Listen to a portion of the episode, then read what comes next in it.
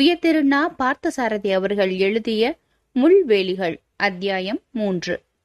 காரணமில்லாமல் ஒரு பெரிய வெறுப்பு உருவாக ஆரம்பித்து விட்டால் அதன் பின் சகஜமாக நடக்கும் ஒவ்வொரு சாதாரண நிகழ்ச்சி கூட அந்த வெறுப்பை வளர்க்கவே பயன்படும் என்பது அம்மினி அம்மா விஷயத்தில் மெய்யாகிக் கொண்டே வந்தது. ஒரு நிலைமைக்கு மேல் இந்த வெறுப்பு பொறாமையாக மாறியது. பெரும்பாலும் அந்த காலனியில் உள்ளவர்கள் மத்தியதர வர்க்கத்தைச் சேர்ந்தவர்கள். அதிக பொருளாதார வசதி இல்லாதவர்கள். வீடு வசதி வாரியம் ஒதுக்கி கொடுத்த வீட்டுக்கு மறுபடியும் வெள்ளையடித்து துப்புரவாக வைத்துக் கொள்ளக்கூட வழி இல்லாதவர்கள். ஆனால் அம்மணி அம்மாவோ அங்கு குடியேறிய ஓராண்டுக்குள்ளே வீட்டுக்கு மாடி எடுத்து விட்டார். அந்த வரிசையிலேயே மாடியோடு கூடிய எடுப்பான ஒரே வீடாக அம்மணி அம்மாவுடையதுதான் விளங்கியது. வீட்டில் சம்பாதிக்கிற ஆண் பிள்ளை என்று யாருமே இல்லாமல் நாலைந்து பெண்களை கட்டி காத்து வளர்த்து வரும் ஒரு முதிய பெண்மணியின் வருமானம் வளர்ச்சி செழிப்பு எல்லாமே கண்ணனுடைய பொறாமையை கிளறச் செய்திருந்தன. சினிமா நாட்டிய கச்சேரி பெரிய பெரிய கம்பெனிகளின் லைலன்ஸ் பிஆர்ஓ ஆட்களின் வரவு என அம்மணி அம்மாவுக்கு ஒரு டெலிபோனின் அவசியத்தை வலியுறுத்தின. அந்த காலனிக்குள் நுழைந்த முதல் டெலிபோனே அம்மணி அம்மாவுடையதுதான். இரவிலும் பகலிலும் சிறியதும் பெரியதுமாக கார்கள் வந்து போவதுமாக அந்த வீடு வீட்டு முகப்பு எல்லாமே கலகலப்பாக இருந்தன. அந்த காலனியில் அந்த வீட்டுக்கு மட்டும் ஒரு மினி பங்களாவின் ஆடம்பர தோற்றம் வந்திருந்தது. மற்ற எல்லா வீடுகளுமே கோழிக்குண்டு போல் வீட்டு வசதி வாரியத்தின் சாதாரண டீ டைப் வீடுகளாகவே இருந்தன. மாறுதலோ வளர்ச்சியோ மெருகோ பெறவில்லை. கண்ணன் அம்மணி அம்மாவை அந்த காலனியே சமூக பகிஷ்காரம் செய்து ஒதுக்கி தள்ளும்படி ஆக்கிவிட ஆசைப்பட்டான். ஆனால் அதற்கு நேர்மாறாக எங்கள் தாங்கள் அவசர ஆத்திரத்திற்கு டெலிபோன் செய்ய அக்கம் பக்கத்தார் அம்மணி அம்மாவின் தயையை நாடினார்கள். இந்த வீட்டின் மேல் அந்த குடும்பத்தின் மேலும் தனக்கு இருக்கும் அந்த வெறுப்பை மற்றவர்கள் மீது திணிக்க முயன்றும் அது கண்ணனால் முடியவில்லை. அக்கம் பக்கத்தாருக்கும் மற்றவர்களுக்கும் அந்த அம்மாளின் தாட்சை தேவைப்பட்டது. கண்ணன் அந்த அம்மாள் என்ன செய்கிறாள் என்பதாக அவன் கேள்விப்பட்டதை வைத்தே வெறுப்பை வளர்த்து கொண்டே இருந்தான். மற்றவர்களோ அந்த அம்மாளின் உபகார குணம் இங்கிதம் பழகும் பண்பு இவற்றை கவனித்து பழகினார்கள். இப்போது காலனியில் முன்பிருந்ததை விட வீடுகளும் அதிகமாகிவிட்டன. பக்கத்து வீட்டு பாகவதர் கூட குடியேறிவிட்டார் காலனி நலம் நாடுவோர் சங்கத்தில் உறுப்பினர்களும் அதிகமாக இருந்தனர். மறுபடியும் ஒரு நாள் பழைய திரையுலக நண்பன் கண்ணனை தேடி வந்தான். பக்கத்து வீட்டு அம்மணி அம்மாவை பற்றி மேலும் ஒரு கூடை வம்புகளையும் வதந்திகளையும் புதியதாக தெரிவித்துவிட்டு சென்றான். ஹை சர்க்கிள்ல வழுக்கை தலைகளுக்கு நடுவே நடக்கிற கிளப் பார்ட்டிகளுக்கு என்டர்டைன் பண்றதுக்கு போராளுவ அதுல வருமானம் பயங்கரமா இருக்கும். வீட்டை பார்த்தாலே தெரியுதுப்பா. ஒரே வருஷத்துல மாடி தோட்டம் காரு டெலிபோன் இதெல்லாம் சும்மா வந்துட முடியுமா என்ன? தொழிலதிபர்கள் வியாபாரிகளோட ரகசிய கிளப் பார்ட்டியில நிர்வாணமா ட்ரிங்க் சர்வ் பண்ண போறாளுங்களாம். வருமானம் வராதா பின்ன? வருமானம் இருந்தா எங்கேயும் எதுவும் நடக்கும்பா? இந்த மாதிரி ஒரு வீடு எங்க காலனியில் வெல்ஃபேர் அசோசியேஷன்ல மெம்பராக இடம் பிடிக்க கூடாதுன்னு என்னால ஆன எல்லாத்தையும் செஞ்சு தடுத்து பார்த்துட்டேன். ஆனா முடியல. பணத்தை வாங்கிட்டு யாரோ அம்மினி அம்மாவை மெம்பர் ஆக்கிட்டாங்க. நான் எத்தனையோ தடுத்தும் யாரும் கேட்க மாட்டேங்கிறாங்க போ. அம்மணி அம்மாவோட வண்டகாலம் தெரிஞ்சா அப்புறம் தயங்குவாங்க. வேற ஆட்களை வச்சு இவ மூலமா ரெண்டு மசாஜ் பார்லர் கூட நடக்குது. அத்தனையும் காசு. நாய் வித்த காசு குறைக்கவா போகுது? அம்மணி படு கெட்டுக்காரி. என்னமோ நீ சொல்ற. எத்தனை பேரு நாம சொல்றதையெல்லாம் நம்ப போறாங்க. எங்க வீட்லயே இவளே. பக்கத்து வீட்டு அம்மணி அம்மா ரொம்ப நல்ல மாதிரி தங்கமான மனசுன்னு எனக்கு சொல்றப்ப நான் மலைச்சு போய் நின்னேன். அந்த பொம்பளை ஒரு மாதிரி ஜாக்கிரத பழக்கம்லாம் வச்சுக்காதேன்னு நாம சொல்லி எச்சரிக்க வேண்டி இருக்குது இந்த பக்கத்து வீட்டுல வேதங்களையும் உபனிஷங்களையும் கரைச்சு குடிச்ச ஒரு பாகவதர் குடி வந்திருக்காரு. நான் ஜாட மாடையா சொல்லியும் கேளாம அவர் வெள்ளிக்கிழமை தவறாம அந்த அம்மணி அம்மா வீட்லயே போய் நாராயணியம் சொல்றாரு. அது யாரப்பா? அந்த புண்ணியாத்துமா பேரை சொல்லேன். ஊரெல்லாம் தெரிஞ்ச ஆளுதான். இஞ்சிக்குடி நாகசாமி பாகவதரான் அடடே அடிக்கடி கேள்விப்பட்ட பெயராயிருக்கே வயசானாலும் செதுக்கி வச்ச களை மாதிரி இருக்கா அம்மணி. போதாத குறைக்கு வீடு நிறைய வாலிப்பான இளம் பெண்கள். பாகவதர் சுவாமிகள் விஸ்வாமித்திரர் மேனகை கிட்ட மயங்கினாப்புல மயங்கி கிடக்காரு போல. சேச்ச பாகவதரை எனக்கு நல்லாவே தெரியும். நீ சொல்ற மாதிரி எல்லாம் ஒண்ணு இருக்காது. பணத்துக்கு ஆசைப்பட்டு வேணும்னாலும் போயிருப்பாரு. வேற ஒண்ணு இருக்காது. அப்படியா? இதோ இந்த படத்தை பாரு முதல்ல. இத பார்த்த அப்புறம் நான் சொல்றது சரியா இல்லையான்னு ஒத்துப்ப என்று கூறி பையில் இருந்த ஒரு சினிமா கவர்ச்சி பத்திரிகையை எடுத்து காட்டினான் நண்பன். கண்ணனுக்கு அதை பார்க்க கூச்சமாக இருந்தது. அதில் திரையுலகை கலக்க வந்திருக்கும் புது செக்ஸ் அணுகுண்டு என்ற தலைப்புடன் முக்கால் நிர்வாண நீச்சல் உடையில் ஒரு கட்டிலம் பெண்ணின் படம் பிரசுரமாகி இருந்தது. அந்த பெண்ணை பக்கத்து வீட்டில் பார்த்திருப்பது நினைவு வந்தது கண்ணனுக்கு. அம்மினி அம்மாவின் இரண்டாவது மகள்தான் அந்த செக்ஸ் ராணி வீட்டில் புடவையும் தாவாணியுமாக தென்படும் அந்த இளம் பெண் வெளியில் இப்படி ஒரு கோலமும் கொள்ள முடியும் என்பதை நம்ப முடியாமல் பார்த்து கொண்டிருந்தான் கண்ணன். தான் எவ்வளவு சொல்லியும் அந்த வீட்டை பற்றி தவறாக நினைக்காத தன் மனைவிக்கு சாட்சியம் காட்ட இதுதான் சரியான தடயம் என்று தீர்மானித்த கண்ணன் நண்பன் காட்டிய அந்த கவர்ச்சி பத்திரிகையை எடுத்துக்கொண்டு அப்படியே மனைவியை காண உள்ளே சென்றான். அவளுக்கு சரியான பாடம் புகட்ட இந்த படமே போதும் என்பது அப்போது அவனின் எண்ணமாக இருந்தது. ஆனால் அவன் நினைத்தபடி நடக்கவில்லை. கண்ணனின் மனைவி அந்த படத்தை பார்க்கவே முன் வரவில்லை. கோபத்தோடு பொறிந்து தள்ளினாள். எல்லாம் நீங்களே பார்த்துக்கோங்க. இந்த கன்றாவையெல்லாம் நான் ஒன்றும் பார்க்க வேண்டாம் என்று முகத்தை திருப்பி கொண்டாள் அவள். நம்ம மேல உள்ள அக்கறையால என் சிநேகிதன் இதை சொல்லி எச்சரிக்கிறான். அவனுக்கு நான் ரொம்ப கடமைப்பட்டிருக்கேன். ஆமா பெரிய அக்கறை. தன்னந்தனியா சிரமப்பட்டு தவிச்சு கெட்டிக்காரத்தனமா குடும்பம் நடத்துற பொம்பளைய பத்தி தேடி வந்து கோல் சொல்லிட்டு போறதுக்கு முடியும். ஆம்பளைகளுக்கு இதை விட வேற வேலையே இல்லையோ? உங்க அம்மினி அம்மா பெரிய பதிவிரதையா என்ன? இப்படிப்பட்ட பொம்பளையில பத்தி கோல் சொல்லாம புகழாரமா சுட்டுவாங்க? அம்மணி அம்மா பதி விரதையோ இல்லையோ உங்க சிநேகிதர் ஒன்னும் யோகியவான் இல்ல. வேலை மெனக்கெட்டு இங்க தேடி வந்து கோல் சொல்றதே உங்க சிநேகிதருக்கு பொழப்பா போச்சு. இத தவிர அவருக்கு வேற வேலை எதுவுமே கிடையாதா? நண்பன் அடிக்கடி வருவது பக்கத்து வீட்டை பற்றி சொல்லி எச்சரிப்பதும் தன் மனைவிக்கு அறவே பிடிக்கவில்லை என்பது கண்ணனுக்கு புரிந்தது.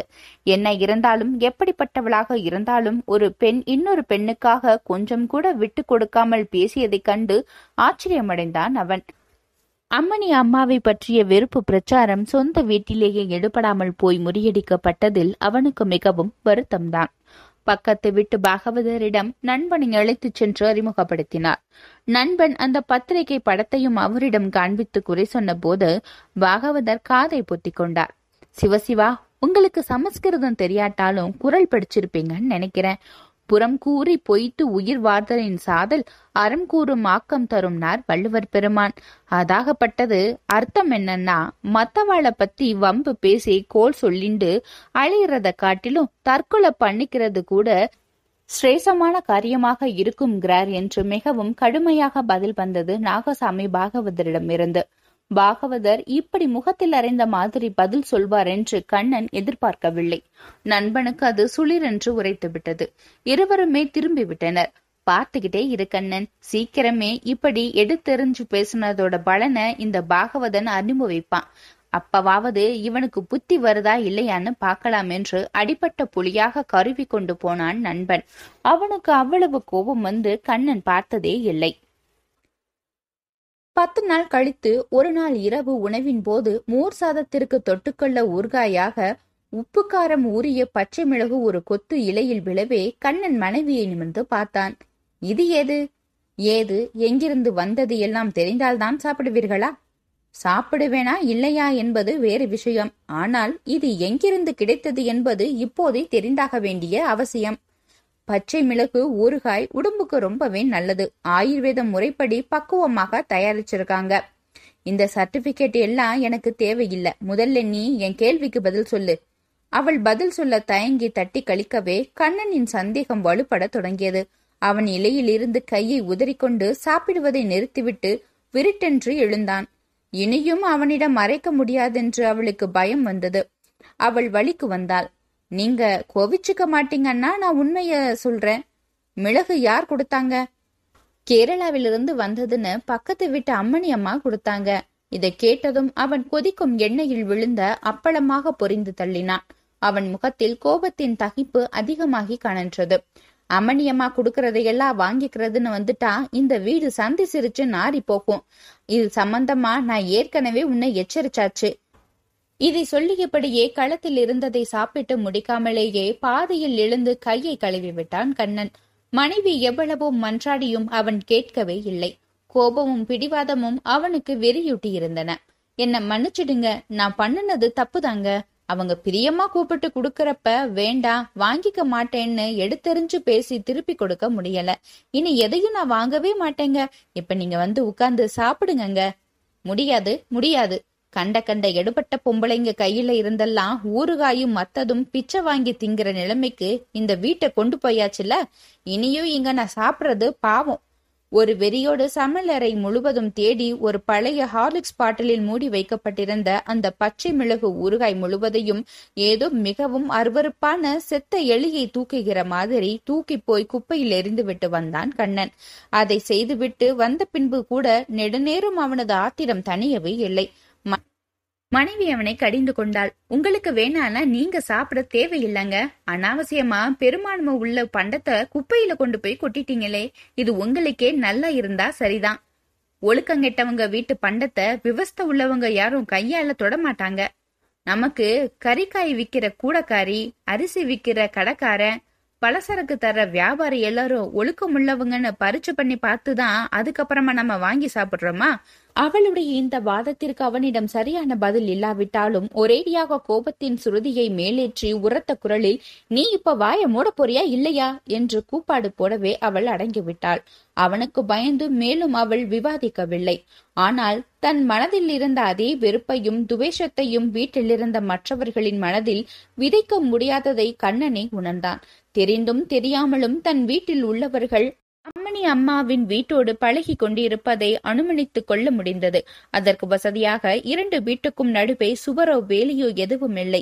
இந்த வீடும் அந்த வீடும் சந்திக்கிற எல்லையின் பின்பக்கத்திலிருந்து முன்பக்கம் வரை உள்ள நூற்றுக்கு மேற்பட்ட அடி தூரத்தில் எந்த இடத்திலும் யார் வேண்டுமானால் நின்றும் பேசலாம் பார்க்கலாம் சைகைகளும் காட்டலாம் என்கிற மாதிரி இருந்தது.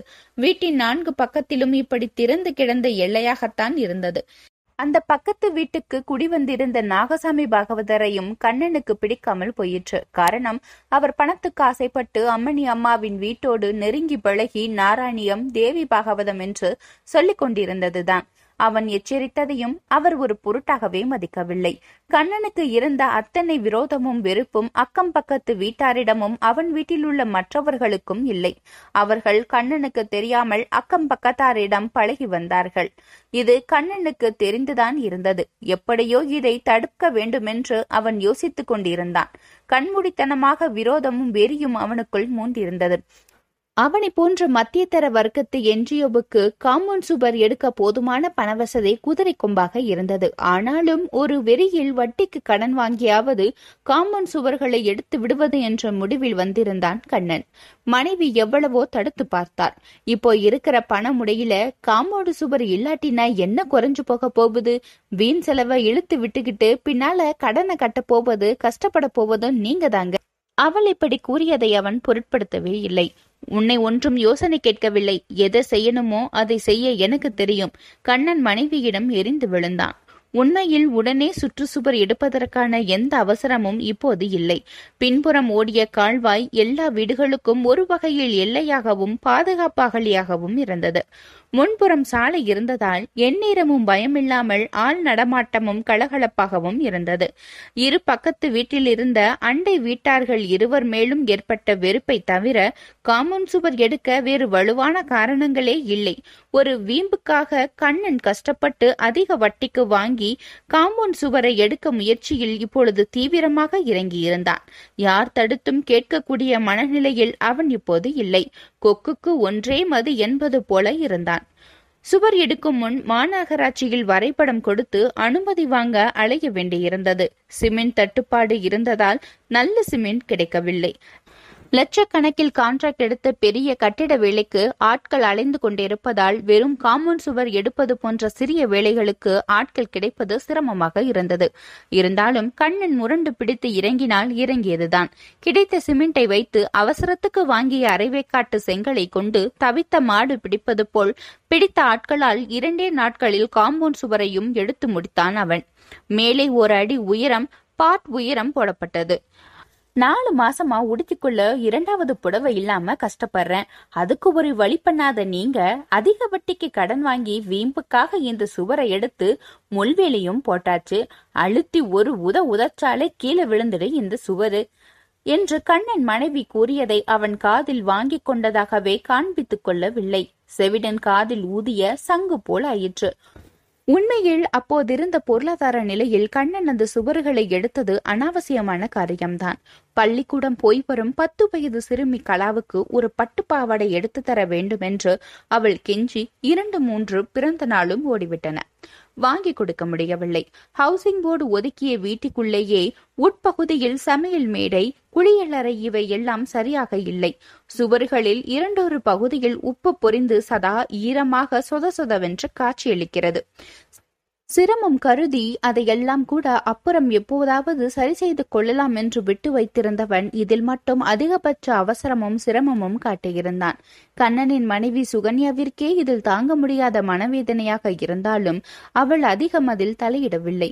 கண்ணன் வீட்டில் இல்லாத நேரத்தில் அம்மணி அம்மாவை சுகன்யாவை கூப்பிட்டு ஒரு யோசனை கூட சொன்னாள். உங்க வீட்டுக்காரர் எதுக்குமா? தான் மட்டும் சிரமப்பட்டு செலவழிச்சு கஷ்டப்பட்டு காமன் சுவர் எடுக்கணும்.